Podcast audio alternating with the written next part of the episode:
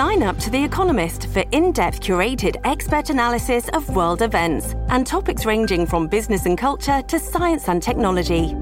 You'll get the weekly digital edition, online only articles, curated newsletters on politics, the markets, science, culture, and China, and full access to The Economist Podcast Plus. The Economist is independent journalism for independent thinking. Go to economist.com and get your first month free.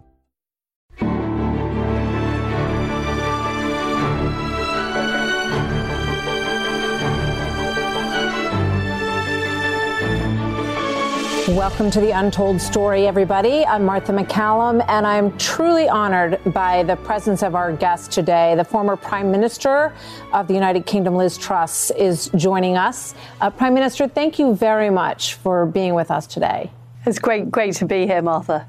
So, you are giving a speech in Washington, D.C., and I, I, want to talk to you about the themes that are really important to you. And one of the things that struck me, and you, you know, you're, you're known as a former prime minister. Uh, unfortunately for you, it was a very short tenure. What really stood out to me is you said, I care too much about this agenda to walk away. And I know that there are others who do too, both in the UK and the United States, and that your plan is to set forth to continue this battle of ideas. So tell me a little bit about what you want to get across in your speech at the Margaret Thatcher Freedom Lecture at the Heritage Foundation in Washington, D.C. this week. Well, first of all, let me be absolutely clear. I am not planning to run to be Prime Minister again.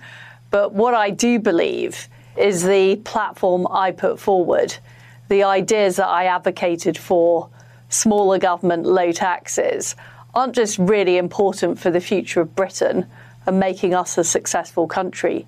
They're also important for the future of the free world because we're facing a massive threat from China, from Russia, who've invaded Ukraine, uh, China menacing Taiwan. And in order to counteract those regimes, we need strong economies. And the fact is, at the moment, we've got stagnating economies. We've had low growth for over a decade. We've got more and more spending by the government, both in the UK and the US, and we need to change it. And those are the ideas that I want to fight for because I think it's very important for our future. You know, I think there are ideas that resonate so strongly here in the United States. And I think there were a lot of uh, conservative thinkers in this country who were very inspired by the things that you said in the run up to being prime minister and uh, during your time there as well. You talked about, as you just said, low taxes, limited government. You, you said that you see this model has sort of strangled into stagnation. So, why do you think it was that there was so much pushback to these bold ideas when you were prime minister? What happened? What I think has happened is that Britain and America and other parts of the free world have drifted to the left. People have got used to higher taxation, more government spending. I think we saw that after the financial crisis, we saw that after COVID. So in Britain, it's now the case that almost half of all the money spent in the country is spent by the government. And I don't think as conservatives we've done enough to counteract that. So I think we've seen the left dominate our institutions. I think they're dominant in the media. And it was a big rock to push uphill, frankly. Mm. Uh, I didn't have enough support either within the Conservative Party, within the country, or even around the world. You know, what I found was my plans were being attacked not just by people in Britain, but also by President Biden, uh, by the by the IMF, and I fear that there has been a groupthink on bigger government, high taxes for too long, and it's going to take time and it's going to take effort to turn that around. But I really believe we need to. Otherwise, we're going to carry on living in this low growth world, mm. this world where nobody takes responsibility, this world where businesses are more, more obsessed with uh, social targets and diversity targets and actually generating opportunities. You know, when you look at some of the efforts to sort of rein in spending in this country right now, even even mentioning making adjustments to the future of Social Security or Medicare can get a candidate canceled almost immediately. And you look at Emmanuel Macron in France and his efforts to raise just a little bit the working age to 64 or 65 in France, and you've got protests rampant in the streets. So, how do you articulate to people why they should give up anything that the government is giving them? Well, I agree with you. It's a it's a massive problem, and we've got to this stage where the government is seen as the concierge that can just fix your mm. problems. So, if it. you want to buy a house, if you want to fix your business's problems, if you want to invest, is the government's issue rather than your issue. And I just don't think that is sustainable. And we have to show people the fact that this lack of economic growth is actually costing every single household. So, if the British economy had grown as much over the last decade as it had before 2007, everybody in Britain would be £10,000 better off. Mm. It's now the case that people in Britain, the average GDP per capita is 30% less than the US. And I think we need to expose people to the fact of why are they feeling poorer? Why are their wages not going up? Why is it difficult to get funding for public services? It's because we don't have this this economic growth, and you know, we need to take on the people who threaten to cancel us all the time, and that means being brave. It means saying things that aren't popular, and it means winning that argument. Is there anything looking back on your tenure as prime minister now, is there anything that you would do differently when you look back that might have allowed you to advance the country in the way that you're talking about? Or was it just too soon? Of course, there are lots of things I could have done differently. And of course, I made mistakes.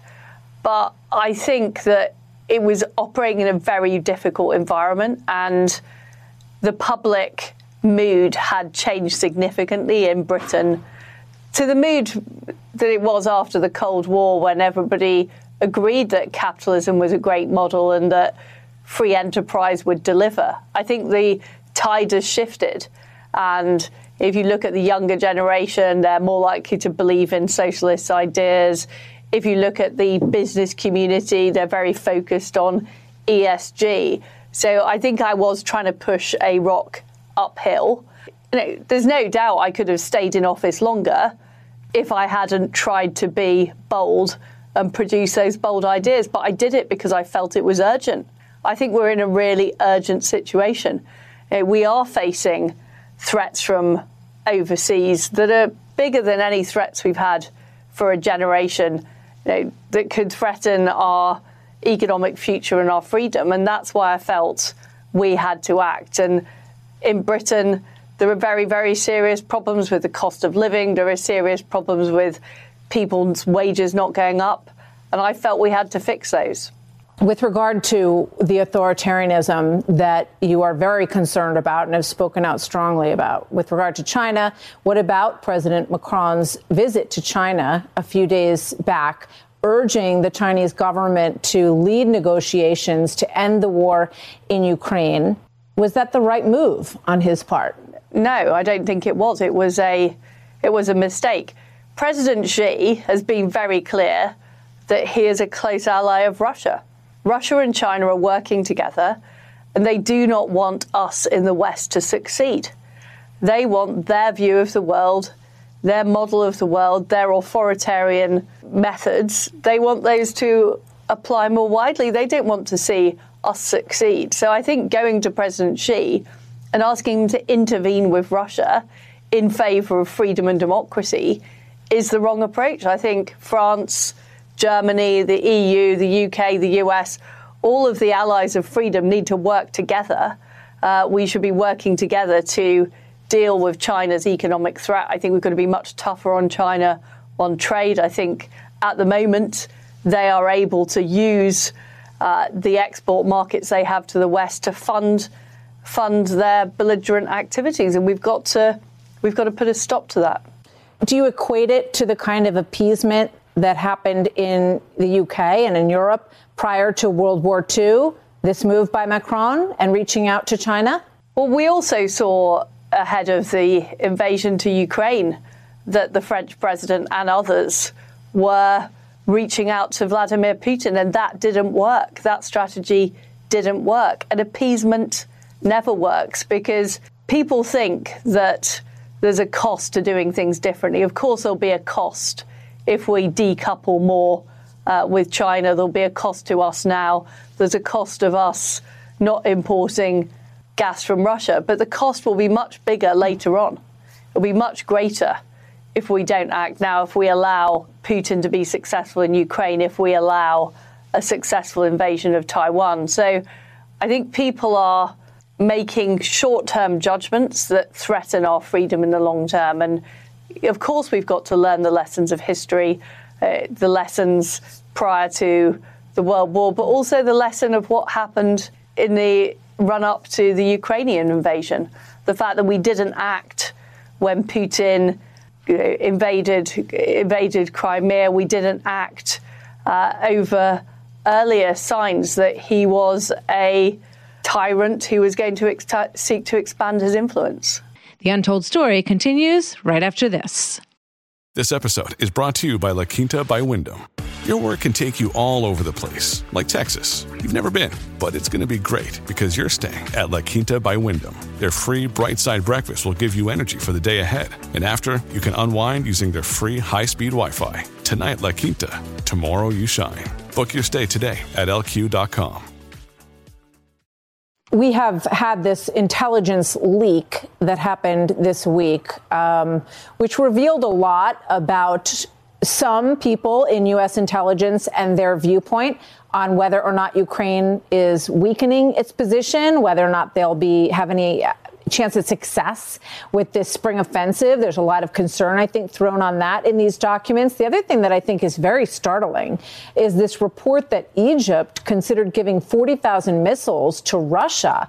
Egypt is an ally of the United States. Um, the UAE there were discussions in the UAE, according to these documents, that they were considering basically turning against U.S. and U.K. intelligence sources in the United Arab Emirates. What do you think is going on out there with the people that uh, the U.S. and the U.K. have considered our allies? Well, look, I don't know the details about that intelligence, but what we do know is that China and Russia are working very, very hard to influence other countries, global floating vedas, if you like, the, mm. the global south through things like the Belt and Road Initiative that China is doing, uh, through the Wagner Group that Russia uh, is in charge of. And we cannot take the support of any of these countries for granted. And this is why I'm a great believer in us doing more trade.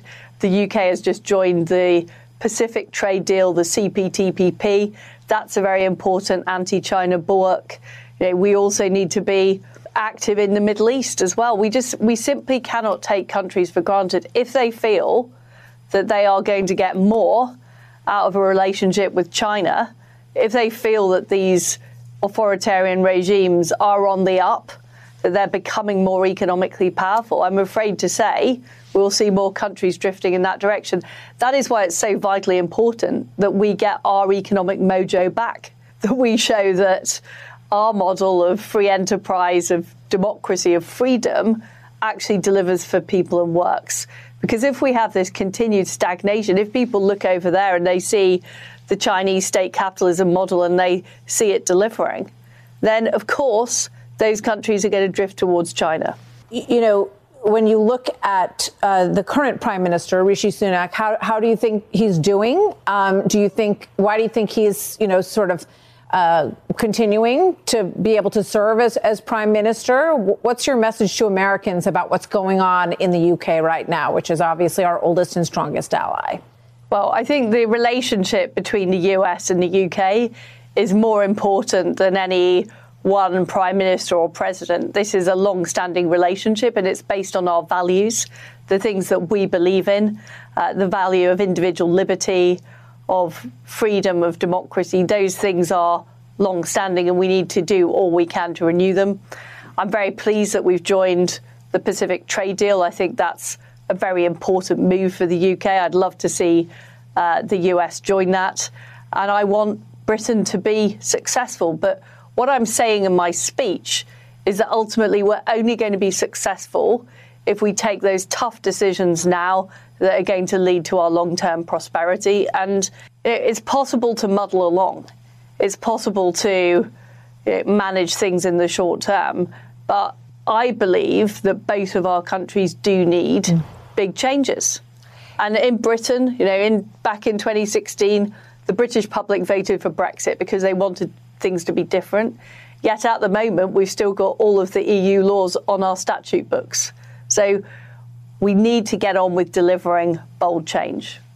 When you look back to the period of Thatcher and Reagan, uh, sort of the golden age for conservative thinking and persuasion in our part of the world, um, they also followed a period of a lot of um, malaise, we called it here in the United States, and uh, you know distrust and dissatisfaction with government.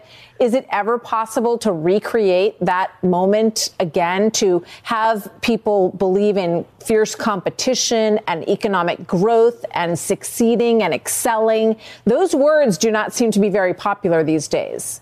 No, they're not. But those words weren't popular in the early 1970s either. You know, in the early 1970s, people were talking about prices and incomes policy. You know, they were saying that Britain was never going to be successful again, that we were the sick man of Europe.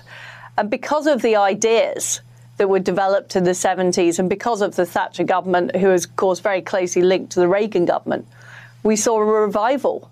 Uh, we saw a revival of our economic fortunes on both sides of the Atlantic. And we've got a different set of problems now. In the 70s, we had massive industrial problems. We had unionization, low productivity, very poor economic growth. We also had high oil prices.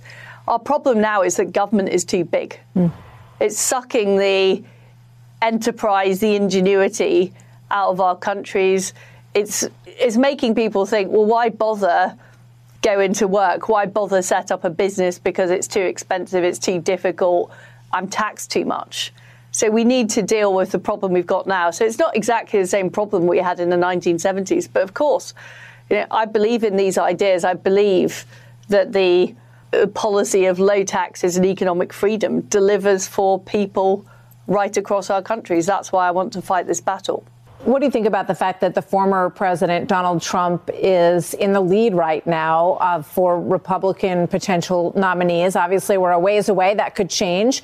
Um, but he talked about low taxes, economic growth, getting the government out of the way for allowing businesses to have that freedom.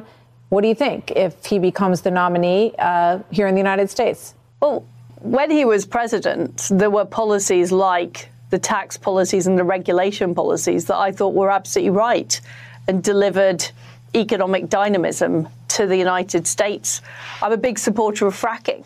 I mean, one of the ironies in Britain is we import fracked gas from the United States, mm. but we're not prepared to do fracking in the UK, even though our energy bills in Britain are twice what they are in the US. So, yes, he had some good policies, but I'm not going to get involved in the Republican race to be president. I think that would be a, a dangerous thing as a former British Prime Minister. But what I would say is I want to see a dynamic America. I want to see an America that is going around the world doing free trade deals, finding new allies, expanding economically, taking on China. You know, the world needs a strong America like it's never needed it before. And eh, I think the UK US alliance is vitally, vitally important. And we're not seeing enough of that at the moment. So if you obviously you care a great deal about this agenda, why would you not consider trying to run again and get your job back? uh, well, first of all, it was a pretty bruising experience, I can tell you. you know, getting the job, coming up with the policies and the ideas, and having those undermined, frankly, uh, from within the UK, but also uh, more broadly.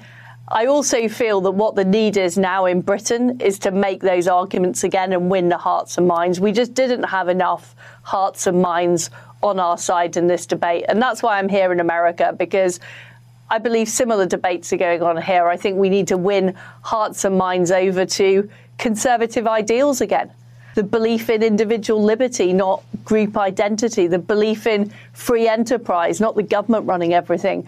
You know, these are the arguments we need to win again, and that's where I feel that I can add the most value. And I want other people uh, to pick up the baton. You know, we need to get a new generation excited about conservatism. One of the most depressing things is you know, what's happening on university campuses, what's happening uh, in the media, the fact that so many young people seem to be attracted to socialism and communism. Uh, that wouldn't have happened a generation ago. So I want to focus on winning those people over. So interesting. All right, before I let you go, I do want to ask you because I, I am always part of our coverage when there's a big royal event as well. It's sort of um, it's something that I've done over the past couple of decades here. So I will be going over to the coronation, and I understand that you're going to attend as well. But but first of all, I wanted to ask you. We all watched so closely your meeting with Queen Elizabeth when you uh, were asked to form a government by the Queen. Tell me a little bit about that. Well, it was a most uh, extraordinary honour uh, to be asked to form a government by Her Majesty, and it just so soon after having that meeting, her passing away was after 70 years, 70 years on the throne. It was a great sadness for the country, but it was also a very, a very critical moment in our country's history, and you know, to have been uh, part of that was I felt very, very moving, uh, a very moving experience. And when I met her in Scotland, and we, we flew up, and it was driving rain, and I went to meet her uh, at Balmoral, she was so alert and so alive, although physically frail. She was absolutely on point, and you know, just to still be still be doing that 70 years into the job, I think is just absolutely incredible. And what did it mean to you that the indications were that it was very important to her to do that, to meet with you? She had met with 14, I believe, prime ministers, uh, and you were the last. That that she, you know, summoned her energy because she mm-hmm. wanted to do that, have that moment with you.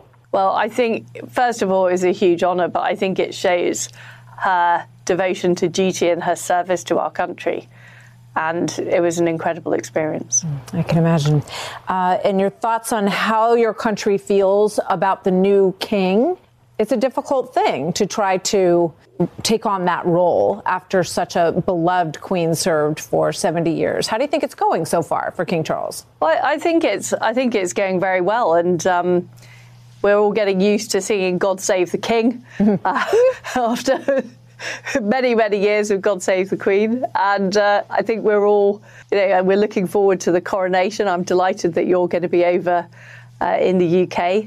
Of course, 70 years is just such a significant period of time. None of us can remember uh, anything different, but I believe the King has established himself very well, and I'm really looking forward to the coronation. Well, I kind of hate to even bring this up, but um, it happened today. They, we got word that Prince Harry is going to go without the rest with his wife and family. I know she's not very popular in the UK. Do you have any reaction to that news or why that might be? I don't have any insight into the guest list uh, for the coronation, but I think it's important that the king uh, is able to have the members of his family he wants to have have at the coronation. All right. Um, had to ask. Thank you. Thank you very much, uh, you. former Prime Minister Liz Truss. It's wonderful to have you with us. Really insightful conversation. We look forward to the speech that you're giving in Washington and to hearing uh, how you tried to um, put forward the agenda that you feel so strongly about. Thank you very much, Prime Thank Minister. You. You've been listening to The Untold Story with Martha MacCallum. Don't forget to subscribe on Apple Podcasts or wherever you listen. Make sure to rate and review. For more podcasts, go to foxnewspodcast.com. Listen ad free with a Fox News Podcast Plus subscription on Apple Podcasts, and Amazon Prime members can listen to this show ad free on the Amazon Music app. The Will Cain Show is now dropping five episodes a week. Join Fox and Friends weekend host Will Cain as he tackles the latest headlines from his unique perspective, along with thought provoking interviews with leading figures and live calls from viewers and listeners. Listen wherever you download your favorite podcasts.